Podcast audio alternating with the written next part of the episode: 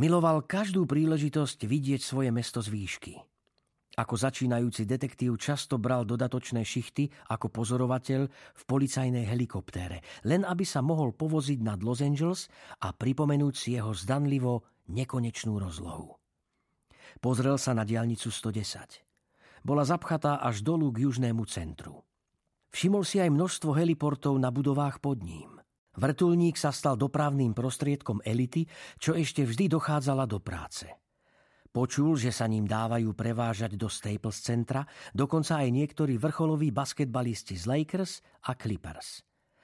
Sklo bolo také hrubé, že zvonku neprenikali vôbec žiadne zvuky. Mesto pod ním mlčalo.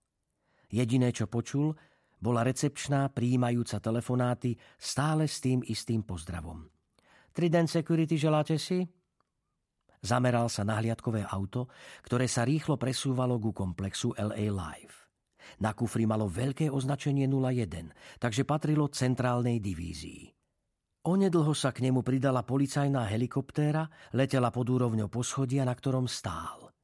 Aj tu sledoval pohľadom, kým ho od nej neotrhol hlas spoza chrbta. Pán Bosch?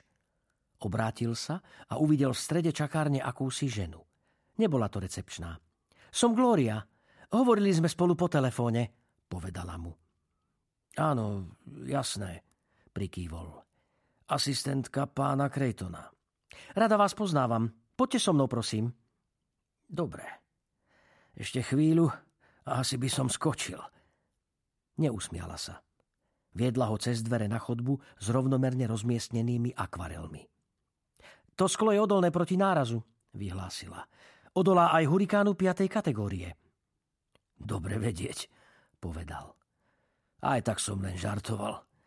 Váš šéf má vo zvyku nechať ľudí čakať. Robí to už od čias, keď bol policajným viceprezidentom. Naozaj? Ja som si zatiaľ nič také nevšimla. Harry mu to nedávalo zmysel, lebo poňho práve prišla do čakárne, kde ho nechali trčať pätnásť minút po dohodnutom čase stretnutia. Zrejme to čítal v nejakej manažerskej príručke, keď ešte stúpal po kariérnom rebríčku. Pokračoval. Veď viete, nechajte ich čakať, aj keď prídu na čas. Získate tým prevahu vo chvíli, keď ich k vám konečne pustia. Dáte im najavo, aký ste zaneprázdnení. Takú manažerskú filozofiu nepoznám. Hm, asi bude skôr policajná ako manažerská. Creighton sedel za stolom.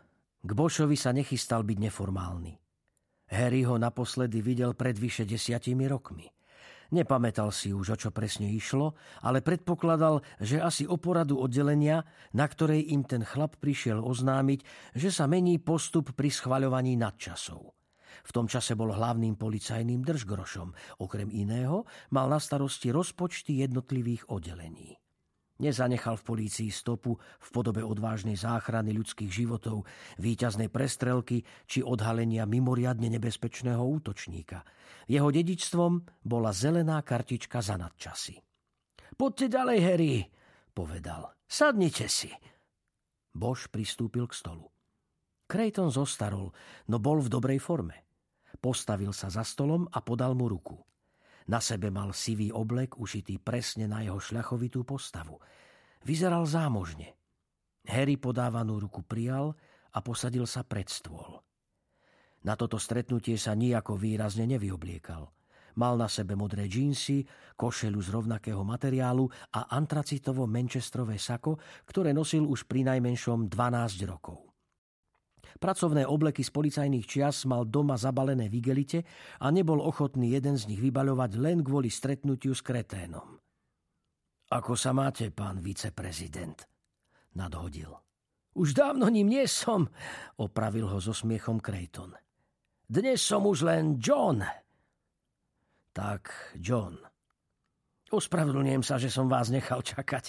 Mal som na linke klienta a klient má vždy prednosť, no nie? Isté, v pohode. Vychutnal som si výhľad.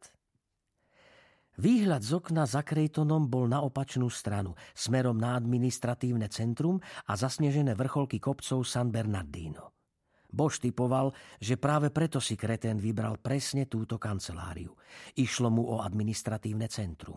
Od svojho stola sa mohol zhora pozerať na väžu radnice, policajnú administratívnu budovu aj Los Angeles Times.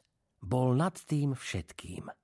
Je skutočne veľkolepé vidieť svet z tohto uhla, vyhlásil Creighton. Harry prikývol a prešiel k veci. Takže, začal, čo pre vás môžem urobiť, John?